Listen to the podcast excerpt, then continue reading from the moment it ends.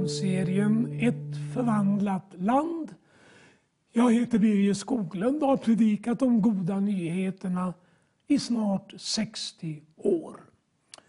Förra gången sa jag att vi skulle tala om Bibelns Jesus, sann människa och sann Gud.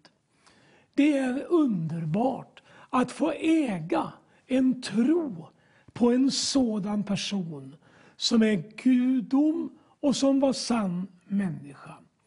Idag vill jag tala om honom alltså som en evig Gud, en evig fader och sann människa. Vi ska nu gå till ett väldigt viktigt bibelord som jag lägger som en grund till det jag vill säga den här stunden. Vi går till Johannes uppenbarelsebok och läser det 22 kapitlet och den trettonde versen. Jag är A och O, den förste och den siste, begynnelsen och änden. Det är den landsförvisade Johannes på ön Patmos som efter lång tid av bön hör Herren tala. Och Herren ger honom en fullständig klarhet i vem Jesus är. Aposteln är gammal vid det här laget och han har sett både förföljelse och enorma segrar. Vi ska nu se på Bibelns vittnesbörd om vem Jesus är. Jag börjar med uttrycket sann Gud. Aposteln talar mycket tydligt om Jesus, om hur han är den osynlige Gudens avbild. Låt mig ge dig ett ord på detta. Då går vi till Kolosserbrevet 1 och läser 15 och 16 versen. Han är den osynlige Gudens avbild förstfödd före allt skapat. Ty i honom skapades allt i himlen och på jorden, det synliga och det osynliga, tronförstar och väl, herradömen, makter och väldigheter. Allt är skapat genom honom och till honom. Han är till före allting och allting består genom honom. Den Gud vi inte kan se och överleva visar oss i sin bild här genom sin son som är förstfödd och före allt skapad. Genom honom skapades allt det du ser omkring dig. Om du tänker på allt det vackra som du ibland nästan behandlar som Gud så är det ändå så att det är Jesus som är den sanna bilden av Gud. Låt oss se på ett annat fantastiskt bibelord som handlar om Jesus som sann människa och sann Gud. Och då hämtar jag det i Lukas evangeliet, det första kapitlet. Och det, är från den 30 till 35 versen. Då sa ängeln till henne, frukta inte Maria. Du har funnit nåd hos Gud. Se, du ska bli havande och föda en son och du ska ge honom namnet Jesus. Han ska bli stor och kallas den högste son och Herren ska ge honom hans fader Davids tron. Han ska vara konung över Jakobs hus för evigt och hans rike ska aldrig få något slut. Maria sa till ängeln, hur ska detta kunna ske? Ingen man har rört mig. Ängeln svarade, den helige Ande ska komma över dig och den Högstes kraft ska vila över dig. Därför ska också barnet kallas heligt och Guds son.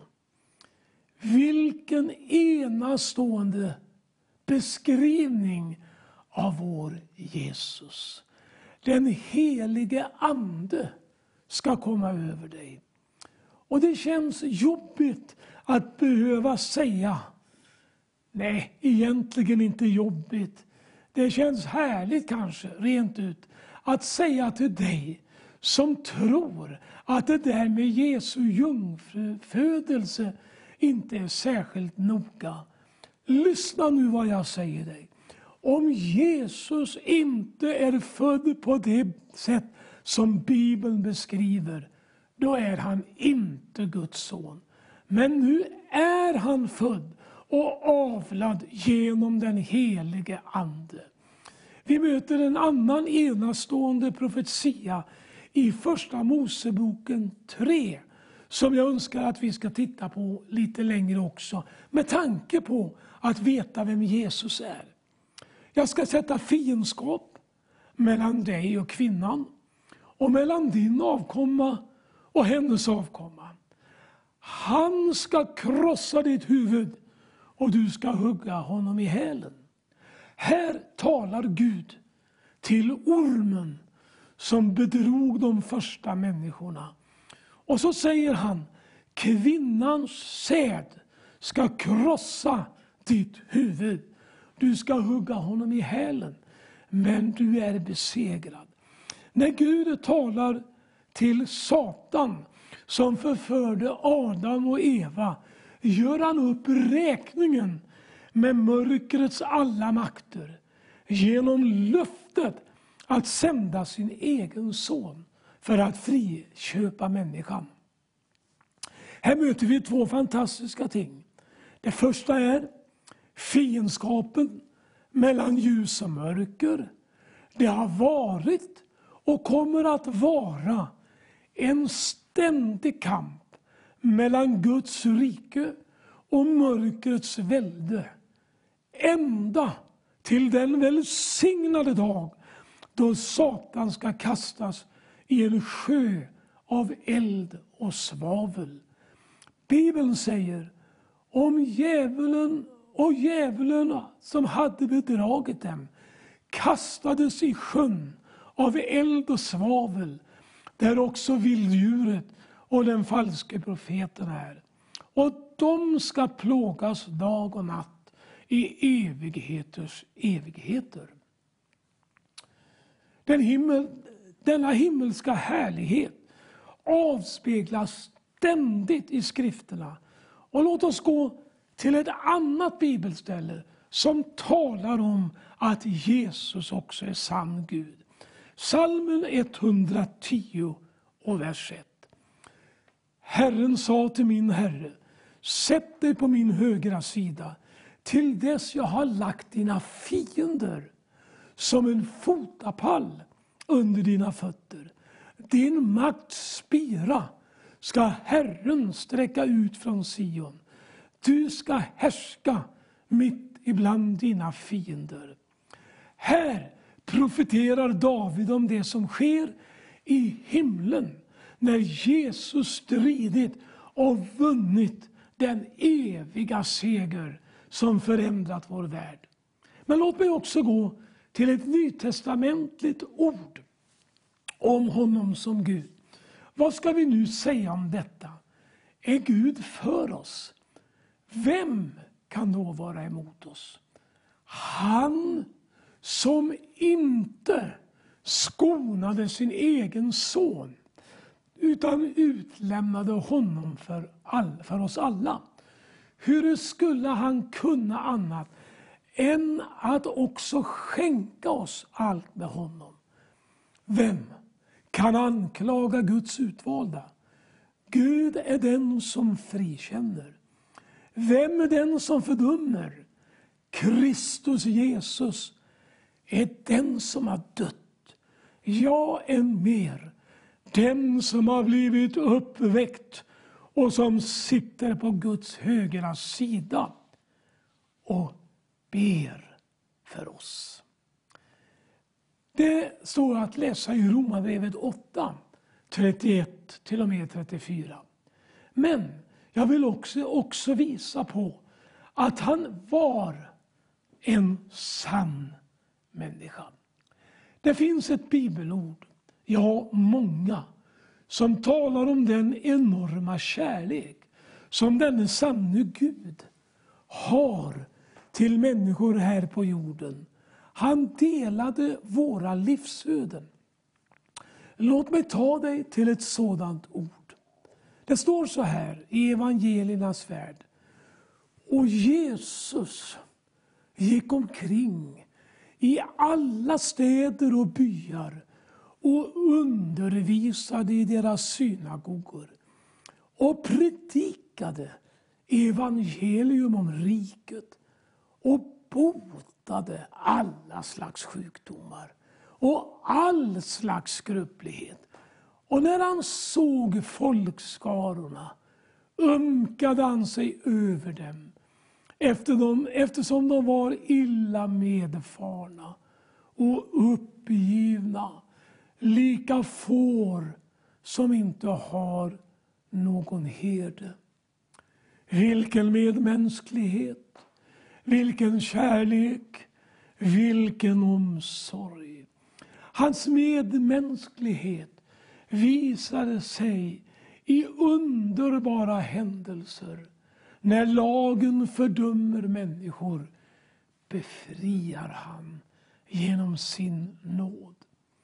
Mästare, säger fariseerna när de kommer släpande med en kvinna som på bar gärning hade begått äktenskapsbrott. I lagen har Mose befallt att stena sådana. Vad säger då du? Det här säger de för att snärja Jesus och ha något att anklaga honom för. Men Jesus böjer sig ner och skriver med fingret på marken.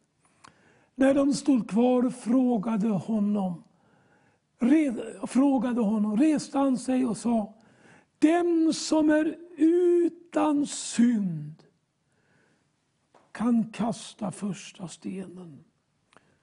Och han böjde sig ner på marken och skrev igen. När de hörde detta gick de därifrån, den ene efter den andra. De äldste först, och han blev lämnad ensam kvar med kvinnan som stod där. Jesus reste sig upp och sa till henne, Kvinna, var är de? Har ingen dömt dig?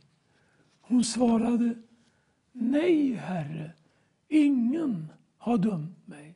Då sa Jesus, inte heller jag dömer dig. Gå och synda inte mer. Jesus pekar på en mycket viktig sak.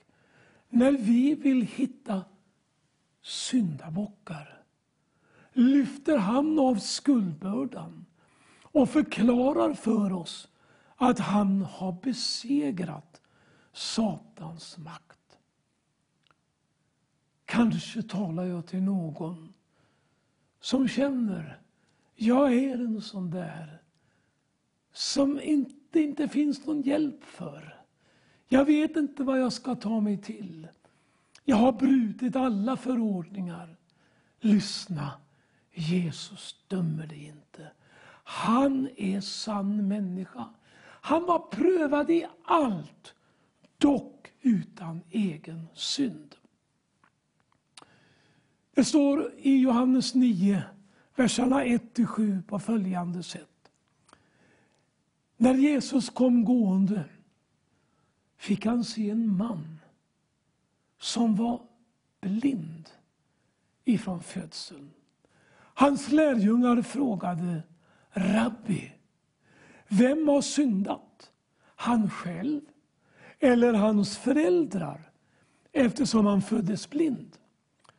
Jesus svarade, det är varken han eller hans föräldrar som har syndat. Utan detta har skett för att Guds gärningar skulle uppenbaras på honom. Så länge det är dag måste vi göra hans gärningar som har sänt mig. Natten kommer då ingen kan arbeta. När jag är i världen är jag världens ljus. När han hade sagt detta spottade han på marken, gjorde en deg av saliven och strök den på den blindes ögon och sa till honom Gå och tvätta dig i dammen Siloam. Ordet Siloam betyder utsänd. Då gick han dit och tvättade sig och när han kom tillbaka kunde han se igen. Han som är Guds son är också sann människa. Han bryr sig om en blind man. Han bryr sig om en äktenskapsbrytare. Han bryr sig om en tulltjänsteman som har skaffat sig fördelar. I, i Bibeln, som skriver om detta till oss, berättar att Jesus i ett 40-tal olika händelser visar att han var sann människa. Han grät med dem som grät. Han fröjdade sig med dem som fröjdade sig. Och han hjälpte dem som var i behov av hjälp. Han helade de spetälska. En dag kommer tio spetälska. Och de säger, Mästare, hjälp oss. Och Herren säger, gå och visa er för prästerna. Alla tio drar iväg till prästerna. Och prästerna konstaterar, de är fria från spetälskan. Men bara en kom tillbaka och tackade. Han helar en romersk officers tjänare. Det betyder att han älskar hedningen lika mycket som juden. Han älskar den som sörjer. Han uppväcker en änkas son. Det står om den där stackars änkan att hennes sista anhöriga, hennes son, hade också dött. Det måste ha varit förtvivlan hos änkan. Och så kommer hon där och Jesus fattar mannen i handen och reser upp honom. För Jesus kände med den sörjande kvinnan. Han kände med Petrus oro då Petrus berättar min svärmor ligger svårt sjuk i feber. Kom med mig och hela henne.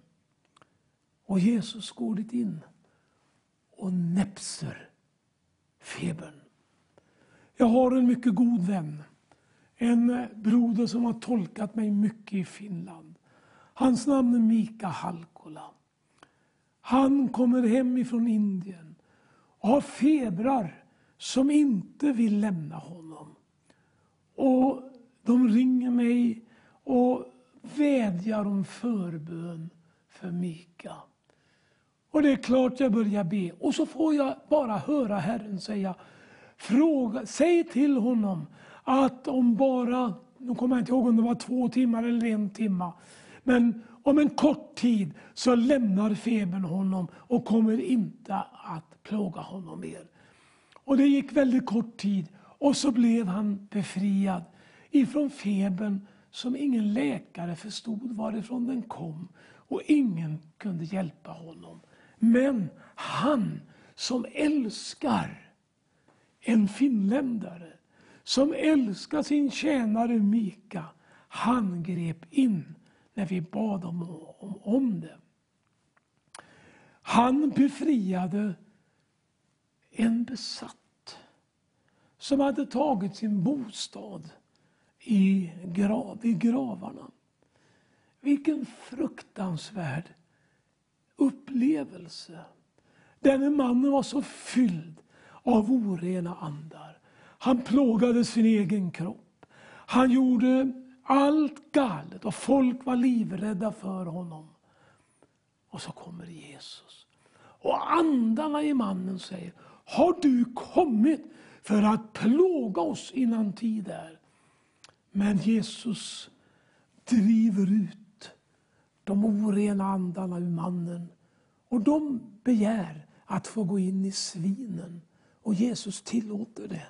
Och en hel svinjord kastar sig i vattnet och drunknar. Vid ett annat tillfälle kommer en blodsjuk kvinna och hon tänker om jag bara får röra vid det yttersta av hans mantel, då blir jag helad. Och hon tränger sig fram i hopen och rör vid manteln. Och Jesus vänder sig om. Så sann människan är, så säger han, vem rörde vid mig? Och lärjungarna säger Jesus, nu är du onödigt petig.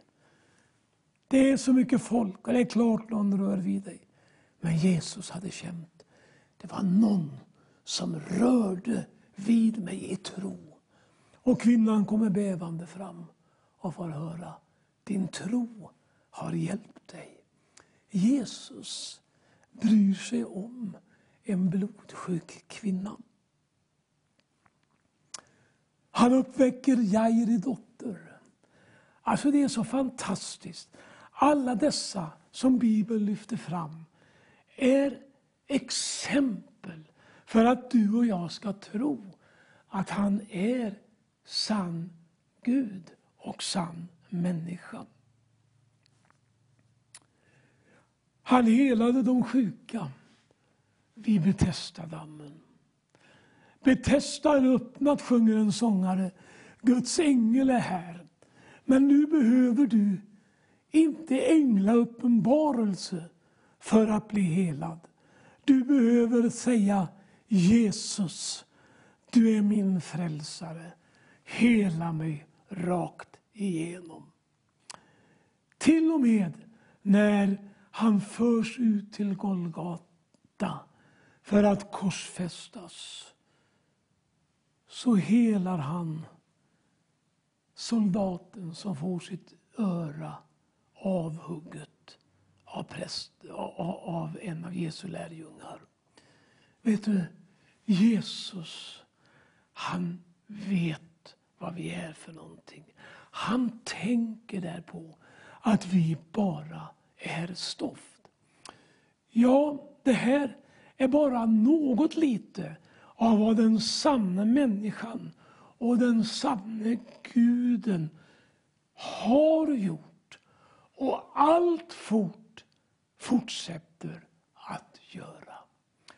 Och jag känner i hela min varelse den här stunden att jag talar till dig du kvinna som har sagt att Gud har glömt mig.